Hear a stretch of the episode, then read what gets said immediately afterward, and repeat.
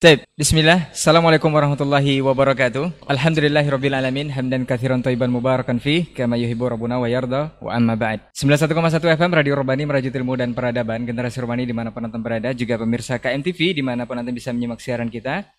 Alhamdulillah untuk kesempatan pagi hari ini kita kembali dimudahkan Allah Subhanahu wa taala di Sayyidul Ayyam khususnya di hari Jumat. Kita kembali di Pondasi Podcast Dakwah Islami untuk episode ke-14. Dan alhamdulillah untuk kesempatan hari ini juga uh, narasumber kita atau guru kita sudah berkesempatan hadir yang masya Allah di sela-sela kesibukan atau padatnya jadwal beliau kita bisa bersama kembali di sini. Ya, ininya Ustadz Dr. Dasman Yahya Ma'ali LCMA Hafizahullah Ta'ala. Sebelumnya kita bersyukur kepada Allah Subhanahu wa taala, salawat dan salam kepada Nabi Muhammad sallallahu alaihi wasallam selaku kedua kita. Mudah-mudahan kita juga bisa banyak-banyak uh, bersalawat kepada beliau khususnya di hari Jumat ini. Mudah-mudahan kita mendapat syafaat beliau nanti di akhirat kelak. Amin ya rabbal alamin. Taib, generasi Robani dan pemirsa KMTV kita sapa dulu narasumber kita yang sudah hadir untuk kesempatan hari ini. Assalamualaikum warahmatullahi wabarakatuh, Ustaz. Waalaikumsalam warahmatullahi wabarakatuh. Ya marhaba. Gimana kabar antum, Ustaz? Alhamdulillah. Antum gimana? Alhamdulillah, Ustaz. Sehat, Khair, ya? insyaallah. Alhamdulillah. Nah, Ustaz, kita membahas satu tema, Ustaz, yang eh, sepertinya ini sudah umum diketahui oleh semua kaum muslimin, tapi tidak secara detail sepertinya. Nanti kita akan bahas selama satu lebih kurang satu jam ke depan dan mungkin nanti kita bisa jelaskan juga seperti apa dan bagaimananya. Tema kita hari ini adalah syahadat tak syariat, Ustaz. Subhanallah. Nah, otomatis kita dari kecil udah syahadat, Ustaz ya. Ini berat ini sih. Allah Ustaz.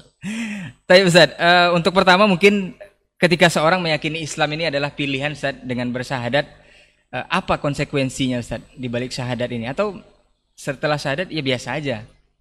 Nah, Ustaz, fadal. Baik, bismillah. والصلاة والسلام على رسول الله وعلى آله وصحبه وموالاه. أما بعد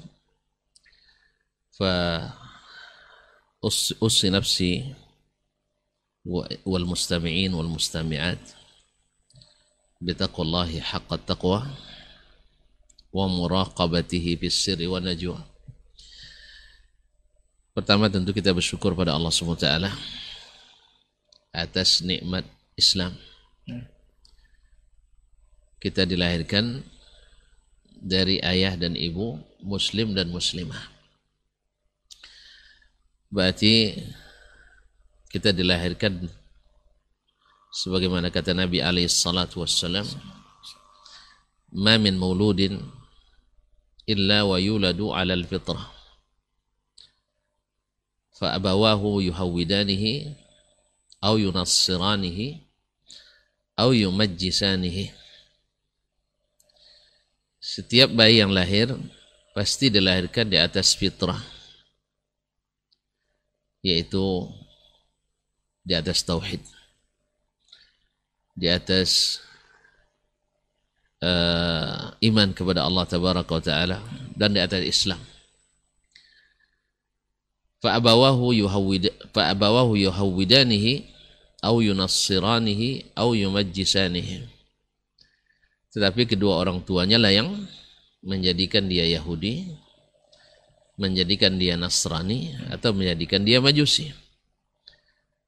Di sini tidak disebutkan au yuaslimanihi atau mengislamkan dia. Nah, Sehingga dipahamilah oleh para ulama bahwasanya yang dimaksud dengan fitrah ini adalah al-Islam. Seperti firman Allah Subhanahu wa taala, "Fa'aqim wajhaka lid-dini hanifan fitratallahi allati fatara an-nasa 'alaiha." Zalika dinul qayyim.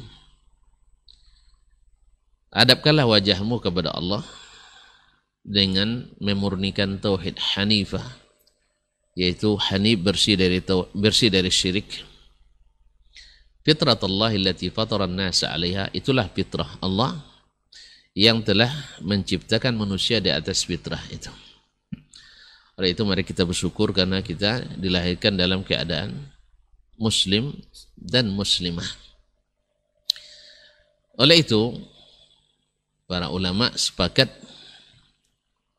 bahwasanya bayi-bayi kaum muslimin bila meninggal sebelum mereka akil balik mereka adalah ahlul jannah.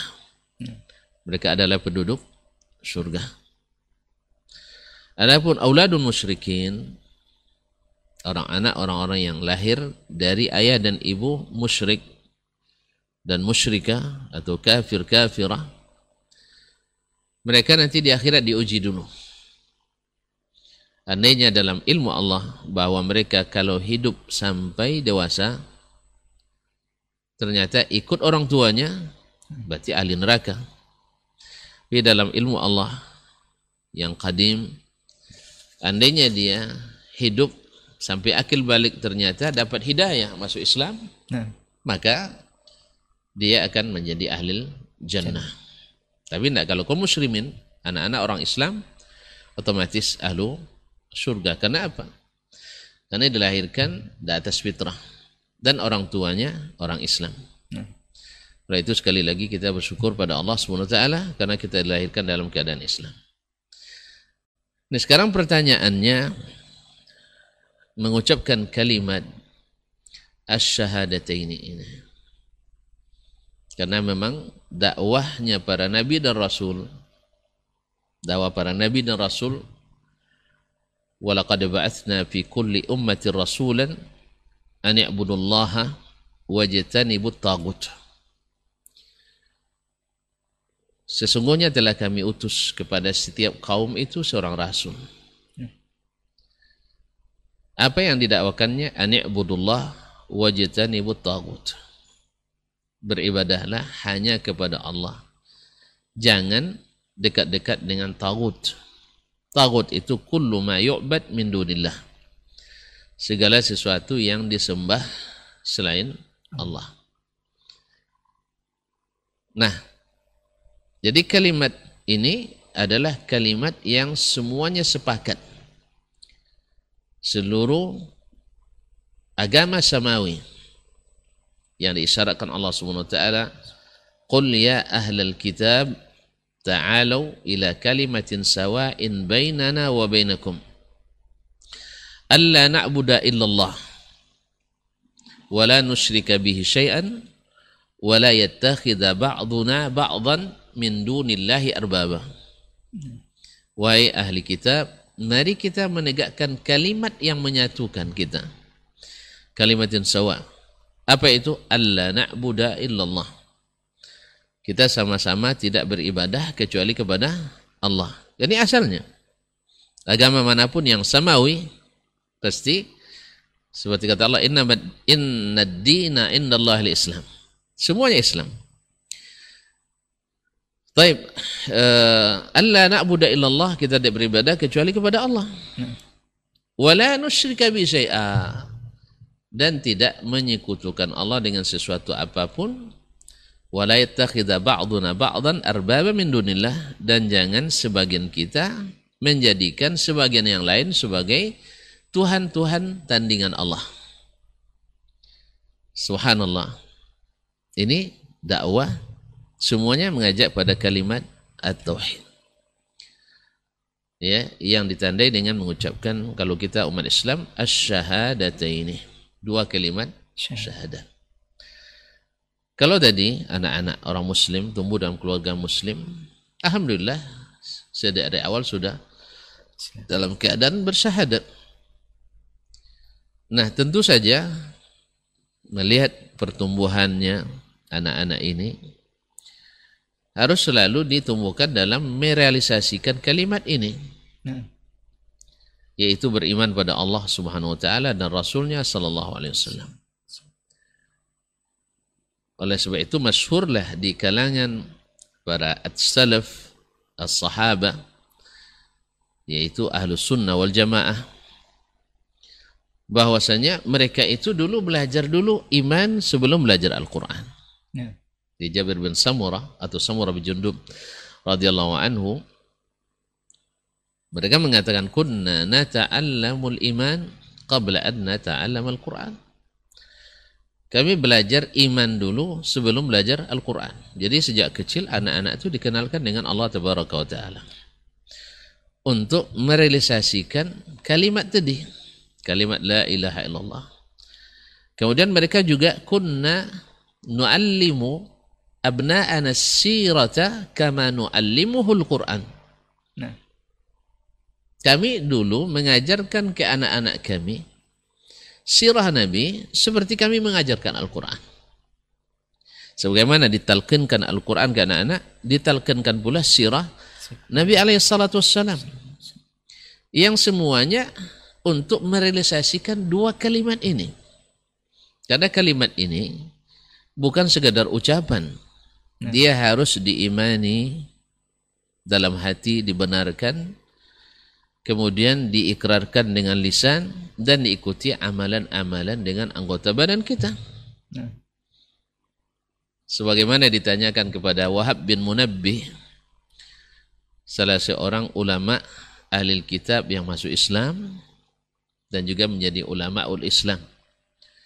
Murid Abu Hurairah radhiyallahu anhu dia punya sahifah Hammam bin Munabbih dari Abu Hurairah radhiyallahu taala anhu yang di antaranya diriwayatkan oleh Imam Al Bukhari dan Muslim eh, bahwasanya dia mengatakan ketika dikatakan atau ditanyakan kepadanya alaysat la ilaha illallah miftahal jannah? Ya. bukankah kalimat la ilaha illallah kunci surga? Katanya benar Sebab Nabi mengatakan man kana akhiru kalamihi la ilaha illallah dakhalal jannah. Ini riwayat yang sahih.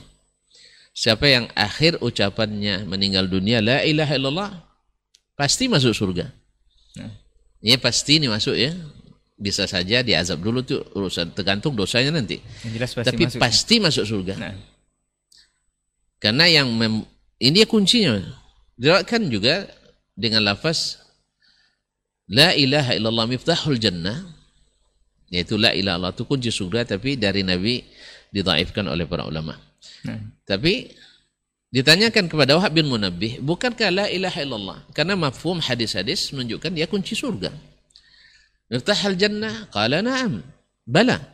Betul. Lakin al-miftah labudda lahu min asnan bahwa kunci itu harus ada geriginya. Bahkan kunci digital kan juga mewakili gerigi, ada passwordnya. Jadi, idza ataita bi law asnan yuftah lak. Dibukakan untukmu pintunya. Wa idza ataita bi miftahin laisa asnan la yuftah lak. Kalau kamu bawa kunci yang tidak ada geriginya, gigi-giginya, Iya gigi namanya itu ya. Tidak dibukakan. Kunci bawa paku, tidak terbuka. Tapi kalau bawa kunci, bahkan kunci yang tidak sesuai geriginya pun tak terbuka. Misalnya kita kunci merek apa ya yang saya tidak tahu lagi nama merek dulu ya dulu masih di pondok hafal itu kan nah. ada mereknya Tiger misalnya lalu di kita ambil kunci yang merek misalnya AFD misalnya tidak terbuka artinya juga gerigi ini harus produk asli. Tidak bisa dikawai-kawaikan. Nah, tidak bisa. Makanya ini yang disebut oleh para ulama Miftahul Jannah itu adalah kunci yang harus ada geriginya dan gerigi itu adalah syarat-syarat yang harus dilengkapi agar dia bisa menjadi pembuka surga. Nah sebelum kita lanjutkan pembahasan tentang ini, kita tahu kaum muslimin dan muslimat dirahmati Allah. Kenapa sulit betul bagi orang-orang musyrikin Makkah waktu itu?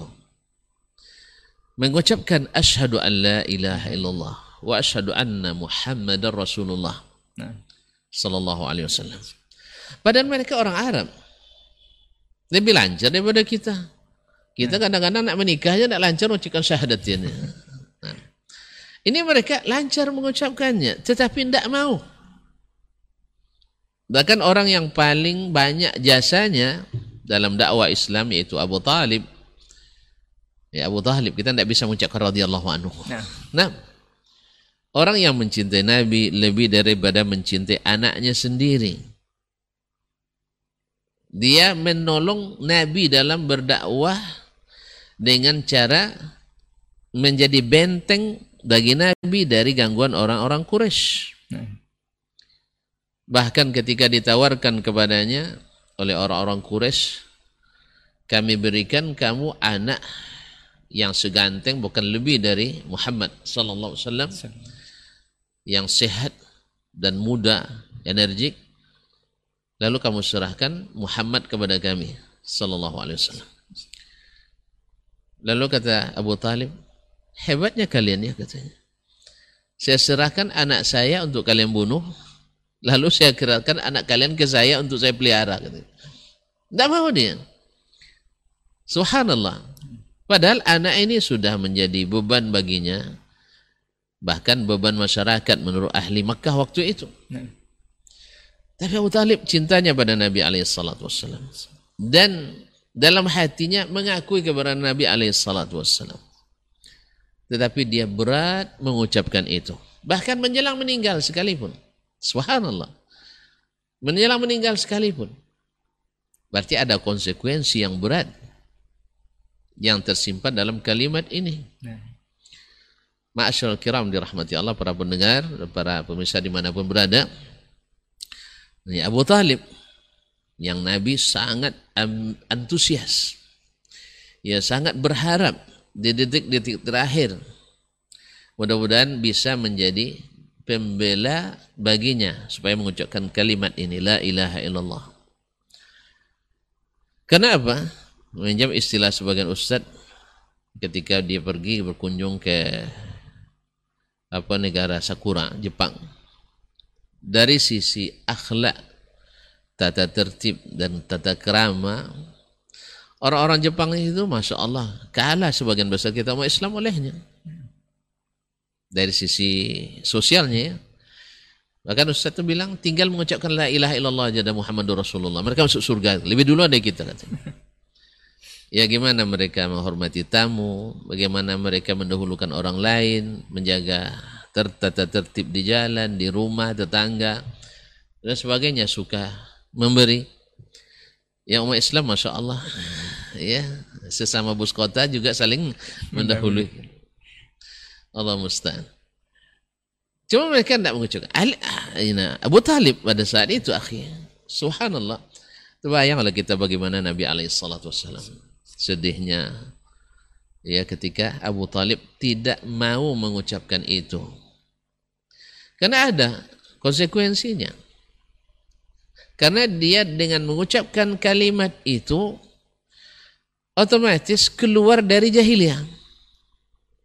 Dalam bahasanya meninggalkan kearifan lokal waktu itu. Ya. Meninggalkan kebiasaan nenek moyang waktu itu. Yang bertentangan tentunya dengan dengan kalimat itu. Adapun yang sesuai, enggak. Nah, Abu Talib paham bahwasanya kalimat ini mengharuskan dia untuk menarik diri dari barisan jahiliyah ke barisan Islam. Nah. Makanya baginya berat itu. Nanti tidak masuk daftar orang jah jahiliyah.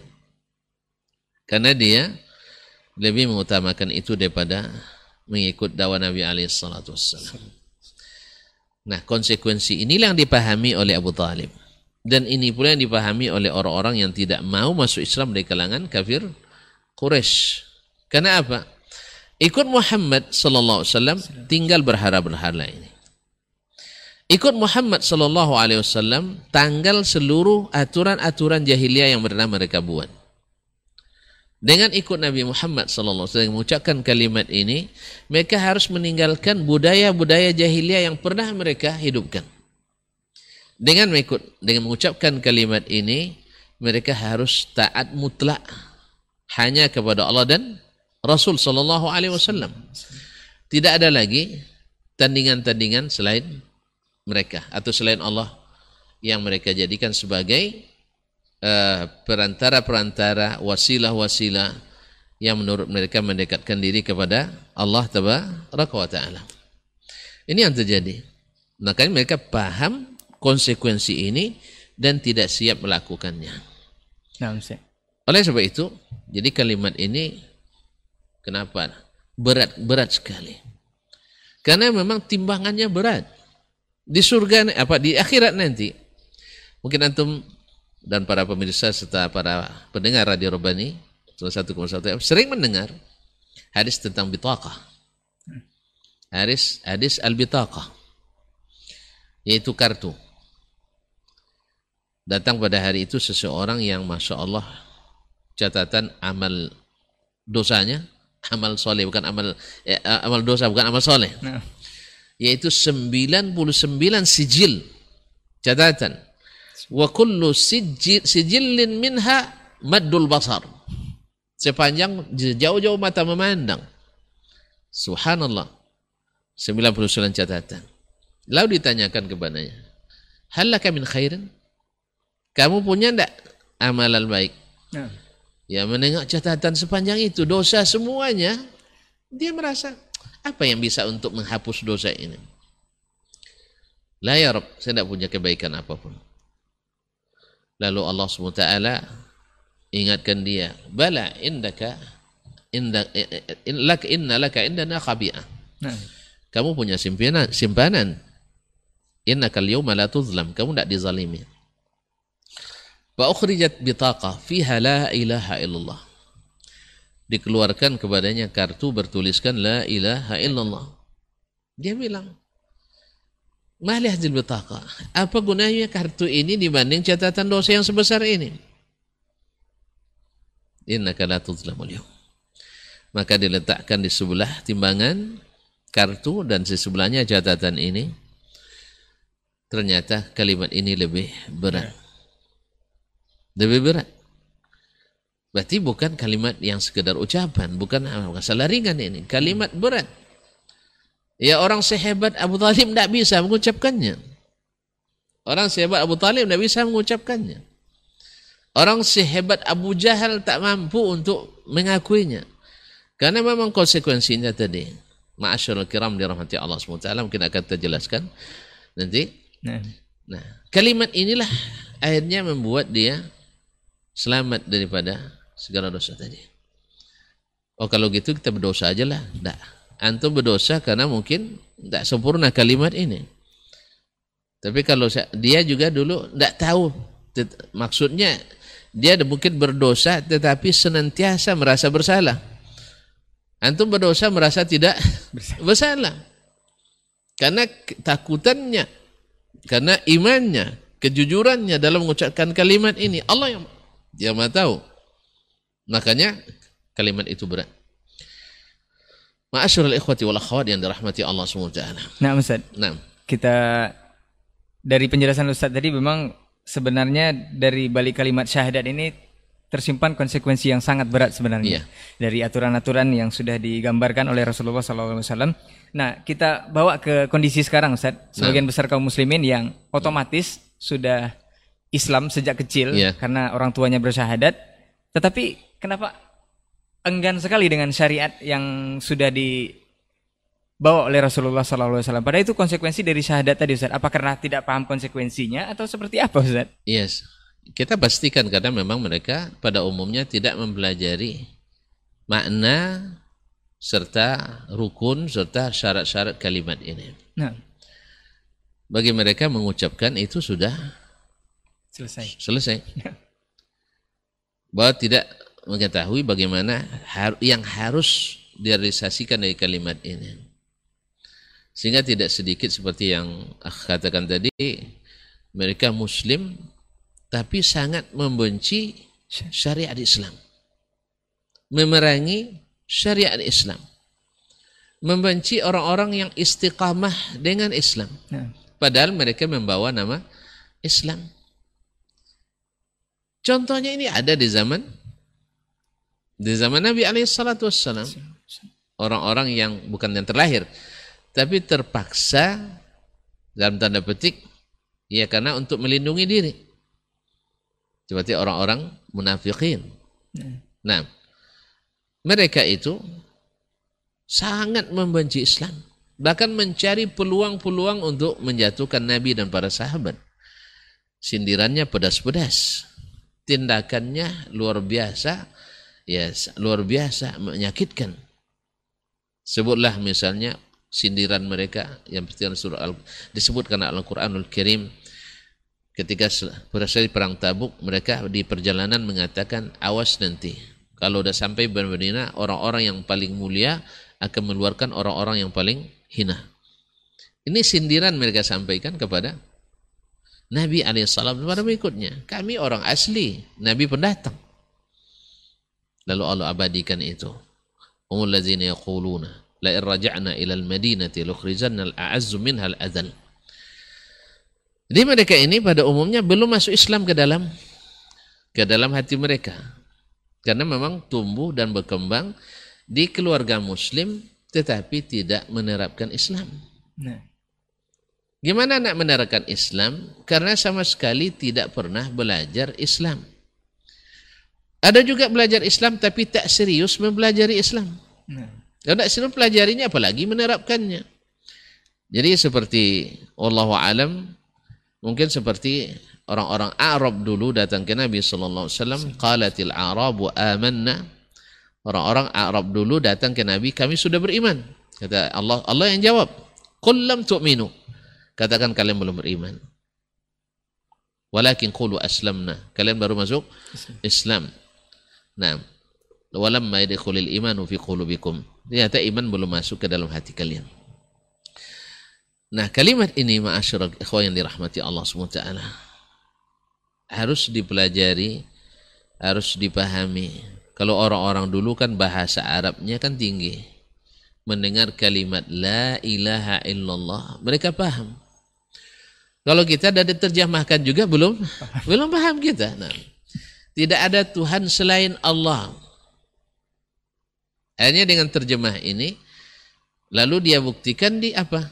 Di dalam alam nyata yang dia saksikan di sekitarnya, oh ya. ada Tuhan selain Allah.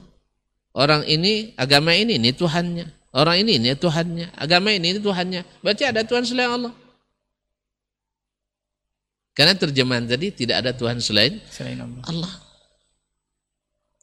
Padahal makna ilah dalam bahasa Arab minal aliha ya'lahu itu adalah maknanya adalah sesuatu yang yang yutma fihi wa yuhabbu wa yuwala dicintai dan diberikan loyalitas ya yang dicintai dengan sepenuh hati itu mana ilah dan ini melahirkan ibadah, ketundukan. Sehingga para ulama menyebutkan makna la ilaha dengan makna la ma'budah. Tidak ada yang diibadati. Bihaqqin dengan hak. Karena apa? Supaya keluar yang diibadati tanpa hak. Ya, ya makhluk-makhluk diberikan ibadah ada. Orang menyembah batu ada. Orang menyembah hantu ada. Kan ada Agama setan kan ada. Ya. Orang yang menyembah orang ada, orang menyembah sapi ada, orang menyembah uh, akal ada. Maka dikeluarkan dengan itu sembahan-sembahan itu laisa bihaq, bukan hak. Sesungguhnya mereka ibadati selain Allah itu loh, itu adalah batil. Sesuatu yang batil. Ma'asyil kiram dirahmati Allah SWT. Maka makna la ilaha illallah tidak ada la ma'budah bihaqqin. Tidak ada yang berhak diibadati atau tidak ada yang diibadati secara hak. Kecuali Allah tabarakallah. Berarti ada nafi dan ada isbat. Ya. harus dinafikan seluruh sembahan selain Allah tadi. Kemudian baru beribadah kepada ibarat menanam. Ini tauhid ini kaum muslimin dan muslimat kita sering menanam di semak-semak semak-semak syubhat, semak-semak syahwat. Antum kalau nanam harus dihilangkan dulu rumput-rumputnya. Apalagi kayu-kayu besarnya. Hmm. Orang buka lahan nanti harus ditebang, harus dikeliring, harus dibersihkan, harus di apa namanya staking namanya dan sebagainya. Nah. Semua urat-urat itu dihilangkan. Setelah itu baru ditanam. Sehingga nanti lahannya siap untuk menerima tumbuhan yang yang baik. Nak nanam sawit misalnya, jangan ditanam di tengah hutan sebelum dibersihkan. Tidak akan berbuah, hidup pun tak mau. Hidup enggan mati segan. Ya. Atau nanam padi, jangan tanam di atau di dalam padang ilalang sebelum dibuang. Nanti lalangnya coba kita sudah bersihkan pun lalang lebih duluan juga tinggi daripada padi nah. kita. Harus disiangi. Ini apalagi ditanam di lahan yang tidak diolah sama sekali. Tiba-tiba antum ambil kalau bahasa kampungnya tugal, tugal, alu kan, buat lubang di tengah-tengah padang lalang tanam padi padi tidak akan tumbuh-tumbuh. Demikian juga tauhid itu. Jadi kalimat maka didahului dengan la nafiyah. Nafikan seluruh yang digandrungi, yang dicintai berlebihan itu, ya. Lalu disebutkan hanya kepada Allah. Illallah. Kecuali Allah Tabaraka wa Ta'ala. Ini yang dikenal dengan rukna at-tauhid. Dua rukun tauhid. Kemudian ketika masuk pada kalimat Muhammadur Rasulullah, Artinya kita tak menyembah Allah kecuali melalui syariat yang disampaikannya. Kenapa? Karena kita tak punya akses langsung ke Allah Taala. Tidak ada cara untuk mengetahui apa yang diinginkan Allah dari kita kecuali melalui Rasul Rasulullah sallallahu alaihi wasallam. Nah. Makanya beribadahlah kepada Allah dengan cara yang Nabi ajarkan baik melalui perkataannya, melalui perbuatannya atau melalui persetujuannya yang di terhadap apa yang dilakukan oleh sahabat Nabi wassalam. Akhirnya kita tidak beribadah kecuali dengan apa yang Nabi syariatkan dan tidak meyakini sesuatu kecuali yang Nabi kabarkan. Nah, nah Ustaz. Berarti bisa dipastikan kalau kaum muslimin yang otomatis sudah bersyahadat dari kecil, otomatis sudah muslim, hmm. itu bisa dipastikan dengan tidak paham akan konsekuensi atau tidak belajar sama sekali itu, atau tidak dapat ilmu sama sekali, Ustaz ya? Ya, sebagian besar seperti itu. Bahkan juga tidak diterapkan dalam kehidupan sehari-hari. Ya, sebagian besar. Apa sebab? Antum tahu sendirilah kita pada umumnya sekolah yang diwajibkan itu sekolah yang yang umum, negeri lah. Nah. Yang belajar agamanya tidak serius lah dalam bahasa kita ya, tidak serius. Apa sebab? Dua pekan dalam eh dua, dua jam, jam dalam sepekan. Nah. Itu pun ya, apalagi di masa-masa orde lama dulu, ya orde baru dulu. Misalnya guru agama, siapa aja boleh jadi guru agama. Siapa aja. Nah. Baik secara SK maupun secara fakta. Bila guru agama tidak hadir, guru olahraga bisa gantikannya. Nah. Dan bila guru olahraga tidak hadir, guru agama tidak pandai menggantikannya. Jadi orang lebih profesional di olahraga daripada agama. agama. Bukti konkret juga, juara olahraga, Masya Allah, bonusnya miliaran. Antang juara agama, bonusnya di, dipotong kadang. Dapat hadiah, dipotong. Saya masih ingat, mohon maaf ya. Nah, ini cerita lama ini. Bukan di masa sekarang, masa sekarang tidak tahu. Mungkin lebih kurang sama juga. Ya kami, masya Allah mewakili daerah juara satu ber, tiga tahun berturut-turut. Bukan dapat bonus, justru piala kami diambil. Karena untuk tiga orang, kan orang kata cerdas sebab tiga orang tuh. Nah. nah jadi piala cuma satu. Jadi pada kali berkelahi, ah, letaklah kantor bupati gitu. bonus ada. Subhanallah. Tapi orang untuk menyanyi, olahraga, Masya Allah bonusnya sampai setengah miliar, bahkan ada yang sampai lebih daripada itu. Ini tandanya agama tidak seriusi. Guru matematik bisa ngajar agama, guru IPA mengajar agama. Dan otomatis kita tidak mengenal makna dari kalimat itu. Nah. Ya, yang kita pelajari kan rukun Islam ada lima. Hafalkan itu. Rukun iman ada enam. Hafalkan itu. Pas belajar tauhid sifatnya hanya dua puluh. Ya. Tidak boleh lebih. Yang hakikatnya kembali ke tujuh. Ya. Ma'asyarul kiram dirahmati Allah SWT. Kemudian lebih ditekankan kepada yang sifatnya akliyat nah. daripada nakliyat. Yang sifatnya logika daripada yang sifatnya riwayat dari Nabi alaihi salatu wassalam. Nah, Ustaz, Jadi menarik. kalau demikian bisa di bisa di ya kita lihat sendiri. Nah, bahwasanya lemahnya pemahaman terhadap agama lemah dalam pengamalan. Nah, nah, menarik dari perkataan Ustaz tadi kalau memang sebenarnya umat Islam ini sebagian besar tidak paham dan tidak berilmu tentang agama atau konsekuensi Iya. dari syahadat itu. Nah, ada juga yang berujung merasa semua eh, syariat agama samawi ini berujung sama Ustaz. Bahkan mengatakan semua agama itu sama Ustaz. Ujung-ujungnya surga juga. Eh, ridho dari Allah Subhanahu wa taala juga ujung-ujungnya. Nah, pemikiran ini ada yang mengatakan berbahaya, ada yang mengatakan ini sebagai bentuk eh, persatuan dan kesatuan di antara kita Ustaz.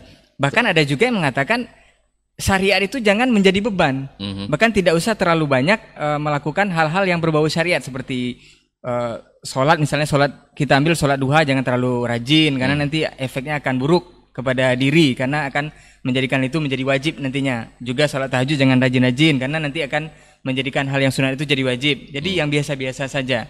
Bahkan menganggap agama itu semuanya sama saja. Ini seperti apa Ustaz?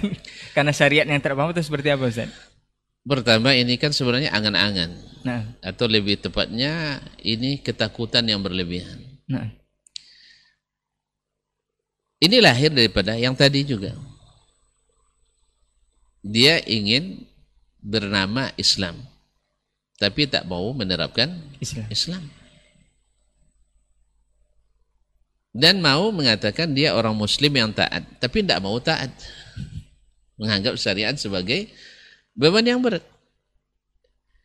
Semua semuanya akhi. Semua tindakan, semua ikrar itu ada konsekuensinya. Antum berakad nikah ada konsekuensinya Nah, otomatis tanggung jawab menafkahi anak gadis ini dari ayahnya pindah ke kita. Bukan hanya itu saja. Dalam Islam justru konsekuensi masuk surga atau masuk nerakanya sekarang tanggung jawab kita. kita. Antum berakad jadi guru dan dosen, ada konsekuensinya. Apa sun? Jadi anggota masyarakat, jadi warga negara, ada konsekuensinya. Nah, Kalau dilihat di sini, tidak ada yang tidak ada yang memberatkan. Tidak ada satupun dari sebuah kesepakatan kecuali ada beban. Tidak ada bebannya. Antum jadi warga negara yang baik, terbebani.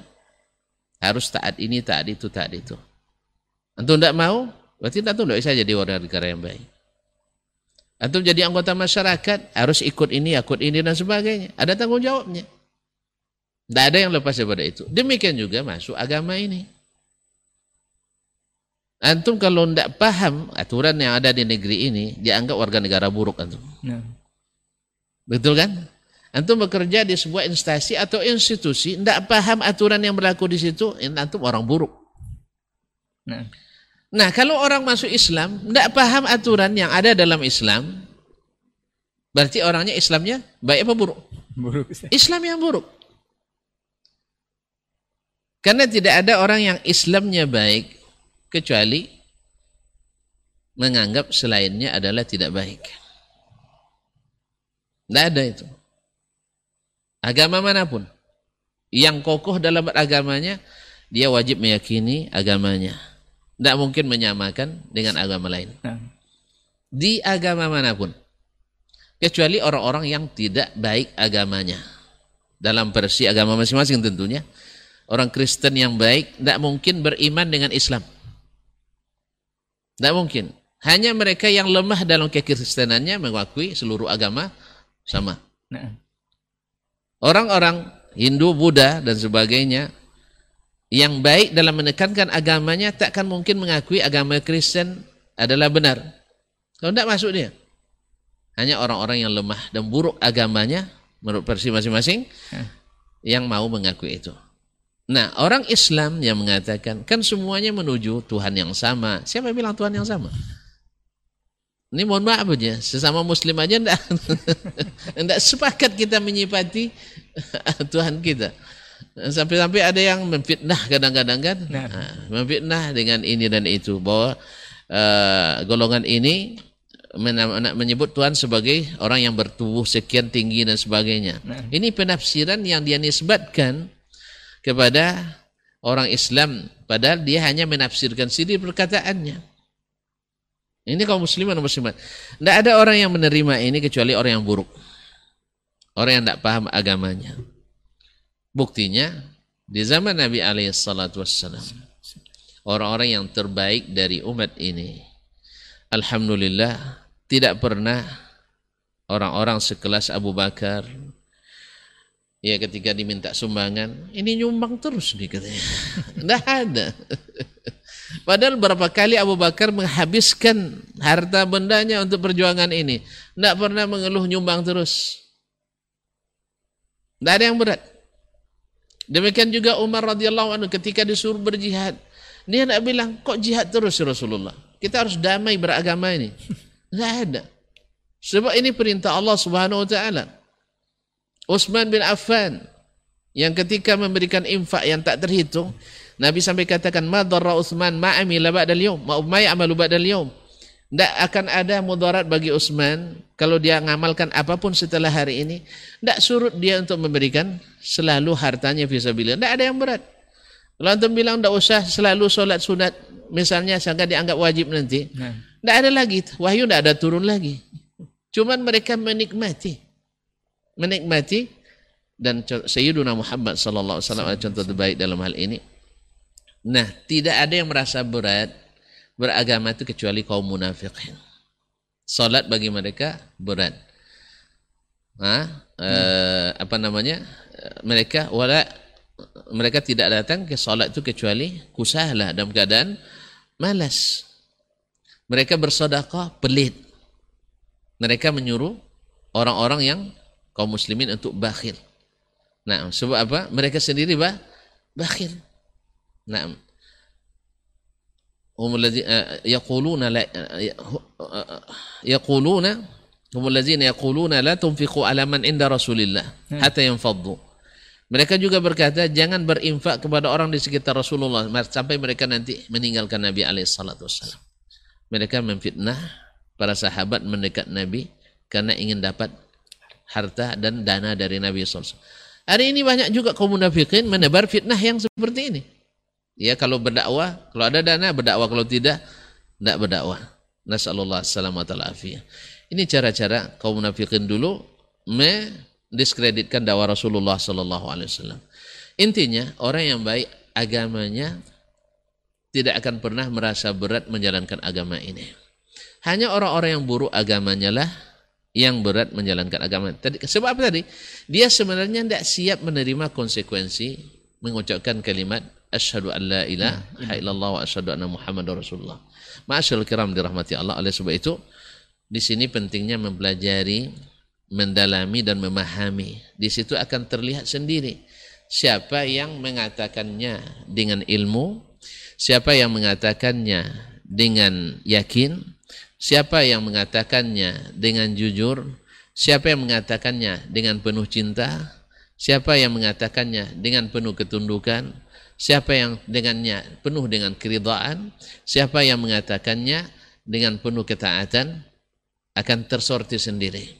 Sebab inilah syarat-syarat yang disebutkan oleh para ulama syurutu la ilaha illallah. Ya. Mesti dengan ilmu. Nah, Ustaz. Nah.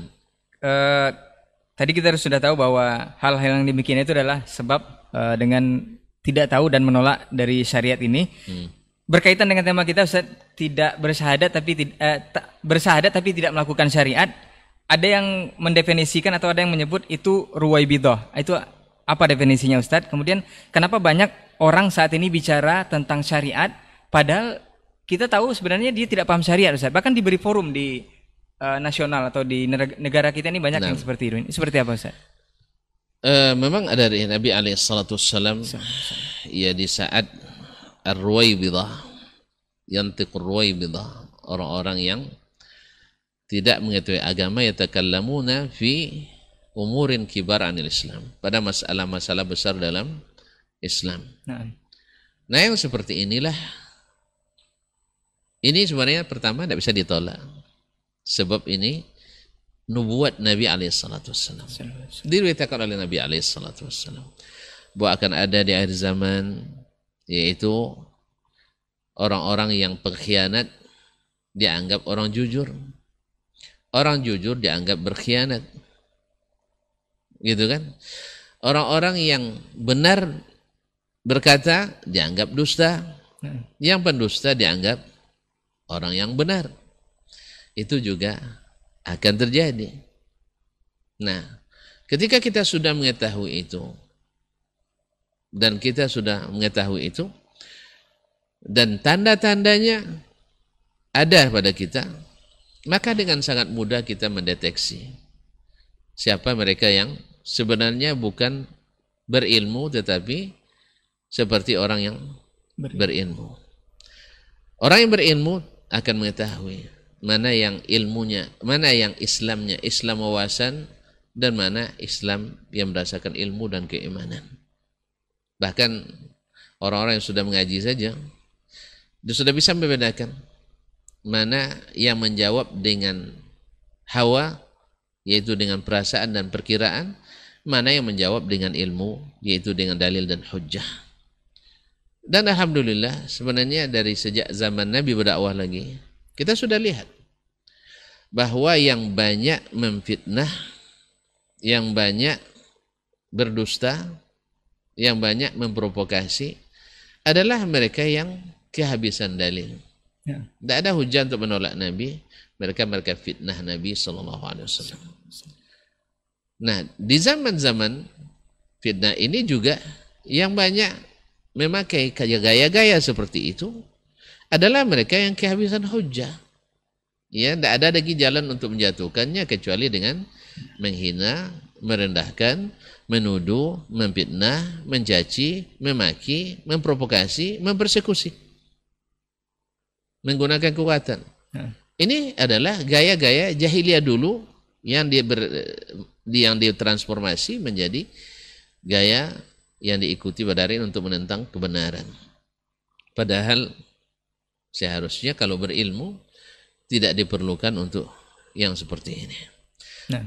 Jadi eh, apa namanya banyak di antara orang yang tidak ahli dalam agama tetapi diberikan corong, diberikan mimbar sehingga berbicara sesuai dengan keinginannya. Oleh sebab nah bagaimana kita supaya jangan terpedaya agar tidak terpedaya? Tentu saja dengan berilmu. Sebab orang ilmu itu tak bisa ditipu sekalipun oleh syaitan. Hmm. Maka syaitan itu sangat murka pada orang berilmu. Makanya kalau ada majelis yang mengajarkan ilmu, syaitan suka mengganggu. Maka ini dorong-dorongnya kalau kawan-kawannya dari kalangan ma ya.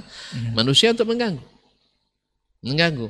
Tapi kalau majelis yang sifatnya hanya ibadah yang tanpa ilmu, itu setan ikut membantu. Ikut membantu. Bahkan disupportnya. Disupportnya dengan sangat apa dengan biaya dengan apa dan sebagainya. Karena memang setan itu takut kepada satu orang alim dibanding dengan seribu ahli ibadah. ibadah. Ahli ibadah tanpa ilmu sangat mudah disesatkan. Sangat mudah, tapi orang yang ilmu tidak. Itu tidak mudah. Ya, saya menganalogikan seperti begini. Nah. Antum punya ilmu tentang rukun Islam misalnya, lima. Ya, hafal itu kan rukun Islam, nah. lima. Syahadat la ilaha illallah Muhammad Rasulullah. Mendirikan salat, nah. menunaikan zakat, berpuasa, dan haji ke Baitullah bagi yang mampu. Hafal nih. Ya, Lalu untuk ujian, di samping kanan juara satu, samping kiri juara 50 dari 51. Misalnya, kalau antum hafal, nengok di samping kanan, eh rukun Islamnya 9 atau 8. Terpengaruh enggak? Enggak. Enggak akan terpengaruh. Antum hafal tahu berilmu. Walaupun hanya itu ilmu antum. Tahu itu. Walaupun dia pintar, dia juara satu, tak terpengaruh. Karena kecerdasan tidak selamanya berilmu. Nah. nah. Antum lihat lagi sebelah kiri ini yang 50. Jawabannya 5. Antum akan cenderung ke sini yang 5 ini karena antum hafal. Tidak akan meninggalkan ini. Tapi kalau sempat antum tidak hafal, berapa ya? 5, 7, 6, 8. Nah, akhirnya tengok yang ini. ya, kalau tengok-tengok lebih cerdas ini. Nah. Ini juara satu pemuncak. Kalau ini 50 saya Ya, urutan 50 dari 51. Yang kedua, ini levelnya nasional, ini levelnya lokal, nah. dan sebagainya. Akhirnya yang kalau tidak berilmu yang jernih, ini akibatnya. Makanya mesti dengan dari ilmu tadi. Nah, ilmu ini seperti kata banyak ulama seperti yang diriwayatkan dari Ibnu Sirin, Abdullah Mubarak, bahkan diriwayatkan oleh Wahab bin Munabbih dari Nabiullah Isa alaihissalam bahwasanya ilmu itu baru akan bermanfaat bila diamalkan. Ya. Kalau antum punya ilmu setinggi apa pun tak diamalkan lemah juga. Terpengaruh juga dengan kecerdasan itu. Karena ilmu itu kata Sufyan ats-Tsauri hatafal ilmu bil amal wa in ajabahu illa irtahal. Ilmu itu akan membisikkan amalan. Kalau dikabulkan bisikannya, dia akan tetap bersama kita. Kalau tidak, dia pergi. Jadi orang berilmu kadang-kadang bisa seperti tidak berilmu akibat tidak biasa mengamalkan ilmunya tadi. Nah. Oleh sebab itu, yang kedua mesti diamalkan ilmu tadi dan dipahami lalu diamalkan. Itulah yang konsekuensi yang memang berat dari kalimat ini. Tapi nah. memang memberatkan timbangan luar biasa. Penyelamat kita. Nah. Nah kalau seandainya antum tahu bahwa ini yang menyelamatkan, maka anak kita ketika mulai dewasa harus diingatkan dengan dua kalimat ini. Dipelajari iman dulu sebelum belajar Al-Quranul Karim. Bahwasanya tidak boleh beribadah kecuali kepada Allah Ta'ala. Dan tidak boleh beribadah kecuali ikut Rasulullah Sallallahu Alaihi Wasallam. Tidak boleh ada keyakinan ketuhanan kecuali kepada Allah dan tidak boleh meyakini tentang itu kecuali melalui petunjuk Rasulullah sallallahu alaihi wasallam. Nah, Ustaz. Nah. Jadi boleh dikatakan uh, ruwai bidho ini adalah bukti dari uh, kebenaran sabda Rasulullah sallallahu alaihi wasallam dan dengan untuk mengetahui atau menghindarinya dengan berilmu dan pasti ilmunya itu diamalkan Ustaz. Nah. Kita flashback atau kita balik ke kita balik balik ke zaman kita sekarang Ustaz. Apa sebenarnya resep dari Rasul terhadap uh, perintah yang di, diberikan oleh Allah Subhanahu wa taala agar kita sami'na wa ata'na ketika mendengar perintah. Apakah kita lihat esensi perintahnya atau kita melihat siapa yang memerintahkannya? Nah, Ustaz. Ya, maksudnya siapa yang memerintahkan Allah dan Rasul. Nah, apakah apa resep dari Rasul agar kita setiap mendengar perintah dari Allah itu langsung sami'na wa ata'na? Apakah kita melihat esensi perintah itu dulu atau kita lihat siapa yang memerintahkannya? Nah, Bisa dua-duanya. Nah. Bisa dua-duanya. Tapi yang terpenting adalah memang mentakzim siapa yang memerintah itu. Antum semakin tinggi yang memerintah, semakin takut antum untuk melawannya. Nah. Kan begitu?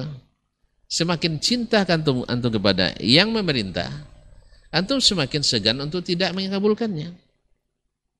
Dan semakin berharap kepada yang memerintah, maka semakin takut antum untuk meninggalkannya. Nah, nah di sinilah letaknya dalam beribadah itu ulama menyebutkan mesti ada tiga unsur rukun ibadah yang tak boleh tidak menyertai seluruh amal kita. Yang pertama mencintai Allah. Nah. Yang kedua takut kepada Allah. Yang ketiga berharap kepadanya. Cinta, harap, dan takut. Kalau ini sudah ada, dan ini tidak mungkin ada kecuali dengan ilmu, ilmu dan iman. Ya. Antum dengan mempelajari, mengetahui, mengenali Allah Taala, setelah antum mengenalnya, siap untuk mencintainya dan takut jauh daripadanya dan berharap selalu dekat dengannya dan diterima, maka semua amalan itu tak akan terasa sangat ya. indah. Ya. Ini di kenyataan sehari-hari bisa kita lihat. Ya ketika antum sedang mencintai. Jatuh cinta saya jatuh cinta. Ini jatuh cinta sungguhnya. Jatuh cinta. Subhanallah. Dapat telepon. Hmm. dapat perintah. Misalnya yang tolong belikan. Ah hmm. nah, antum bersemangat apa sebab antum berharap cinta antum diterima. Nah, bila harapan ini lemah, cinta juga tidak kokoh, maka permintaan itu menjadi tidak berharga. Antum dengan orang tua misalnya. Orang tua yang Masya Allah yang mendidik kita. Lalu kita pun menjadi anak yang hormat dan berbakti kepadanya. Dapat perintah dari orang tua itu seperti eh, apa namanya peluang yang tidak boleh disia-siakan. Tentu bergembira mengerjakannya. Tapi kalau sempat cintanya sudah luntur, harapannya sudah tidak ada, kendur, ya, kemudian tidak takut lagi sama orang tua, dapat perintah, rasanya gimana? Ibu lagi, ibu lagi, minta duit lagi, minta duit lagi. Nah, Apa sebab cintanya sudah kosong. Jadi kalau antum sempat, ya silakan buktikan. Bila ditelepon orang tua, was-was, jangan-jangan minta duit lagi, berarti antum cinta cinta sama orang tua. Demikian juga pada anak dan istri. nah. Bila seandainya antum asal nelpon anak ini pasti minta duit lagi katanya. Khawatir, ya tidak berharap ditelepon, berarti cintanya tidak. Ada masalah dengan cinta. Ada masalah. Nah, bandingkan kalau seandainya itu kepada Allah SWT. Yang sebenarnya kita yang membutuhkannya. Dan kita kalau berikan sesuatu, dia balikkan yang lebih banyak dan berlipat-lipat. Siapa yang tidak mencintainya? Makanya apa pun yang diperintahkan Allah jadi ringan seperti tadi, tidak jadi beban. Antum tidak, ya, jangankan disuruh yang sunat, apa namanya, yang wajib. Yang sunat aja antum kejar. Saking cintanya. Saking cintanya. Karena antum selalu ingin tampil menyenangkan, diridai, disukai oleh yang kita cintai. Nah, Dan ini tak dapat kecuali orang-orang yang merasakan manisnya iman tadi. Ayakun Allah wa rasuluhu ahabba ilmi mimma siwahuma. Dan itu tentu saja dengan ilmu yang diamalkan. Bukan hanya ilmu yang hanya sekedar mendapatkan gelar dan populer. Masya Allah. Barakallahu Ustaz. Ah, Udah hampir satu jam kurang lebih kita berbincang Ustaz. Tidak terasa. Cuman ada poin penutup Ustaz. Ini sebenarnya udah agenda tahunan sebenarnya Ustaz. Kalau kemarin udah lewat Ustaz, yang Mary, sekarang ini yang sebentar lagi Happy Ustaz. Uh, poin toleransi ini selalu menjadi uh, isu yang diagung-agungkan atau digaungkan oleh sebagian besar kaum muslimin Mhm. untuk mengikuti uh, sebagian besar tradisi atau perayaan dari kaum non-muslim, boleh dikatakan. Apakah ini penyebab dari tidak paham dengan konsekuensi tadi saat sebagai seorang muslim yang beriman Ya. atau memang uh, perlu diajarkan lagi toleransi Ustaz antara sesama. Ini seperti apa Ustaz Nasir? Alhamdulillah Allah SWT setelah menjadikan agama ini sebagai agama yang menasak seluruh agama sebelumnya Nah, dan menjadi agama yang berlaku sampai hari kiamat. Ini menandakan bahwa agama ini paling sempurna, tidak ada kekurangannya. Jadi kalau ada yang memasukkan ke dalamnya sesuatu yang bukan darinya, dia sebenarnya tidak memahami agama dengan baik atau tidak menerapkannya. Dan karena kejahilan itulah sehingga dia menganggap bahwasanya agama ini perlu untuk di dimodifikasi, perlu diperbaiki sampai-sampai ada yang mengatakan Al-Qur'an dan hadis tidak relevan lagi untuk zaman ini. nah. Berarti kalau gitu kan selesai Islam. Kalau Al-Quran tidak berlaku lagi, selesai Islam. Harus dibedakan antara fatwa yang berubah karena perubahan waktu dan tempat dan zuruf ke keadaan dengan ilmu yang tak akan berubah. Hukum tetap. Fatwa boleh beru- berubah. Jadi mereka tidak bisa membedakan mana fatwa, mana mana ilmu. Allah musta'an.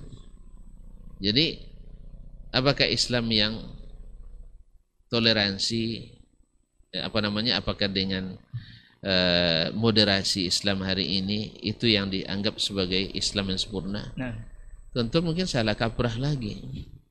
Ini bukan ide modern, ini ide jahiliyah. Di zaman Nabi SAW sudah pernah ditawarin yang seperti itu. Ya, mari, kita hidup bersama, jangan menjadikan agama sebagai pembatas dan sekat di antara kita. Kita ikut agamamu, kamu ikut agama kami. Gantianlah. Pas Idul Fitri kami ikut, pas Christmas kami ikut. Kalau bahasa Jelia dulu kami setahun ikut agamamu, kamu setahun ikut syirik bersama kami. Gitu. Maka Allah yang jawab langsung dengan sebuah surat namanya surat Al-Kafirun.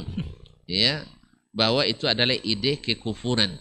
jadi boleh Ustaz ya? Al-kafirun boleh Ustaz? Ya kenapa tidak? Karena orang-orang kafir itu sendiri yang mengaku bahwa inna kafarna bima ursiltum bih.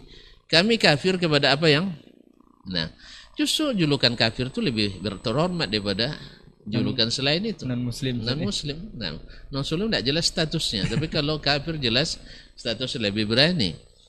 Kemudian kita digelar dengan lebih rendah malah domba-domba yang tersesat kita. Kita kan tidak marah juga. Nah, kan dalam keyakinan mereka. Kalau kita tidak domba, kenapa marah? Ada yang manggil kayak eh, kambing katanya kan. Kita tidak kambing, kenapa marah? Iya, kita tidak marah. Karena kita bukan bukan bukan domba apalagi terus tersesat. Ya. Mereka menggelar silakan. Tapi kita tidak. Jadi Allah yang jawab lakum di nukum waliyadin. Adapun dalam masalah yang sifatnya duniawi, Allah juga sudah jelaskan. Makanya Islam ini komplit, sempurna. Alhamdulillah kalau diterapkan oleh umat Islam, Islam itu terindah. Ya, terindah. Buktinya, kalau itu orang beriman ya, buktinya kita yang dulu masuk surga. Nah. Kalau dulu masuk surga yang paling hebat dong. Masa orang yang tidak paling hebat masuk surga lebih duluan. Kemudian pahala kita yang melimpah. Dalam hadis disebutkan perumpamaan Yahudi bekerja dari pagi sampai siang. Perumpamaan Nasrani bekerja dari siang sampai asar. Kita di ujung waktu, tetapi upahnya dua kali lipat. Yahudi dikasih satu kirat satu kirat, Yahudi eh, Nasrani sama. Kemudian umat Islam dikasih dua kirat dua kirat. Kenapa? Karena kita dilebihkan oleh Allah Taala. Kemudian kita dijadikan oleh Allah SWT syuhada ala nas. Kita yang jadi saksi yang mengesahkan bagi seluruh manusia. Jangan terbalik. Nah. Kita pula yang dianggap sah atau tidak. Berarti antum belum beriman dengan Al-Quran, belum beriman dengan sunnah Nabi SAW. Sehingga ingin supaya Islam kita diterima oleh orang, ikut cap yang diberikan orang. Terbalik namanya. Nah. Harusnya kita umat Islam yang memberi cap benar tidaknya, sah tidaknya. Kan kita jadi saksi, saksi itu menentukan sah atau tidak. Coba nikah nanti tidak ada saksi, tidak sah katanya. Kadang-kadang saksinya nakal pula kan, ini mainkannya. Suruh ulang saja. Nah, makanya jangan saksikan jadi yang jangan yang muda-muda jadi saksi nanti. Digagalkannya terus. Nah. Jadi saksi itu menentukan sah tidaknya. Litakunu syuhada 'alan nas. Setelah Allah sebutkan, wa kadzalika ja'alnakum ummatan wasata. Kami jadikan kalian umat yang adil, umat yang sempurna, umat yang pertengahan. Litakunu syuhada 'alan nas supaya kalian yang menjadi saksi bagi manusia. Setelah itu yakuna rasul alaikum syahida. Ya. Dan jangan lupa nanti rasul menjadi saksi bagi kalian. Maka jangan menyimpang dari Rasul sallallahu alaihi wasallam karena dia akan jadi saksi. Sesuatu yang tak dia ajarkan lalu kita masukkan antum nanti akan menjadi beban nanti di akhirat. Hati-hati. Maka ikutlah Nabi Alaihissalam. Nabi sudah tunjuk bagaimana dia bermuamalah dengan Yahudi, bagaimana dengan Nasrani, dan seterusnya. Bahkan dengan kaum musyrikin sekalipun. Nah itu sudah sangat cukup. Alhamdulillahirrabbilalamin. Nah Ustaz, mungkin terakhir Ustaz, untuk yang akan menjelang ini Ustaz, eh, detik-detik pergantian tahun Masehi, bagaimana umat Islam menyikapi dengan uh, seolah-olah membuat uh, acara tanding atau sekedar meramaikan saja dengan zikir bersama atau berdoa awal dan akhir tahun? Atau sekedar berkumpul-kumpul bersama keluarga menjalin silaturahim ini nasihat Ustaz seperti apa? Atau memang dicuekkan saja malam ini Taib, seperti ini di sinilah pentingnya seperti kata yang sering saya nukil dari Imam Nul Qayyim rahimahullah ambil ilmu dari sumbernya yang asli nah tahun peringatan tahun-tahun baru ini itu sudah ada sejak zaman Nabi Sallallahu Alaihi Wasallam. Mereka mengagungkan. Cuman mungkin umat waktu itu yang beriman ke Nabi kan tidak sejahil kita hari ini. Nah. Itu bedanya. Maka Nabi Alaihissalam tidak menjadikannya sebagai momen. Karena kita sudah punya hari besar. Lalu sebagian berijtihad. Ya karena umat kita dalam keadaan jahil, tidak berilmu tentang agama ini. Nah daripada mereka nanti berhura-hura di malam tahun baru, maka kita buat acara tertentu. Seperti muhasabah, atau misalnya zikir tahun baru, dan sebagainya. Masyaallah kiram dirahmati Allah SWT Ya, sekarang pertanyaannya, apakah dengan amalan tersebut kita mengharapkan pahala? Kalau jawabannya iya, maka pahala itu harus jelas SK-nya. Nah. So, kalau SK tidak ada, Hah? gaji tidak turun. Nggak dapat gaji. Tidak dapat gaji. Tidak dapat gaji. Lalu antum biarkan saja umat seperti tidak. Makanya kita mengaji. Hampir tiap hari kita ngaji untuk mengingatkan umat ini. Maka siapa yang sudah mengaji dan masuk iman dalam dadanya, dalam dadanya, ya hirup piku apa pun orang di luar dengan petasan, dengan kembang api, dengan apa dia tidak pengaruh. Tetapi orang yang tidak ngaji juga tak akan hadir juga acaranya. Dia akan tetap dengan kegiatan. Berarti yang sudah ngaji juga.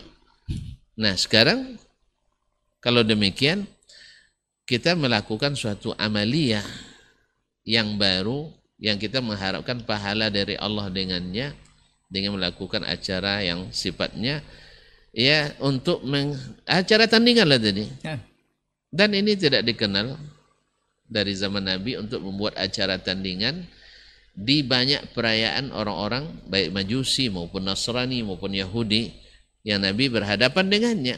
Mereka merayakannya, tapi Nabi tidak membuatkan acara tandingan. Ya. Demikian juga di zaman sah, sahabat para tabi'in yang mereka ini. Oleh sebab itu Allah taala alam saya menganjurkan lewati sajalah malam tahun baru ini dengan kegiatan kita. Lalu ada pula yang mengatakan, berarti meninggalkan berzikir di malam tahun baru tidak beda itu. Siapa yang nyuruh antum meninggalkan zikir? Kita tidak ada mengatakan antum jangan sampai berzikir. Pokoknya malam tahun baru berhenti berzikir. Siapa bilang? Tidak ada. Jalankanlah zikir dalam segala keadaan. Tapi khusus tahun baru tidak ada zikirnya. Tidak ada muhasabahnya. Apalagi ini malam tahun baru ini adalah di masa kuno Romawi ini adalah kelahiran dewa mereka. Kelahiran dewa mereka pada Nah, kita hidupkan pula dengan ibadah kita. Ini semuanya adalah menambah beban lagi bagi umat Islam ya dari sekian banyak masalah tambah-tambah masalah baru.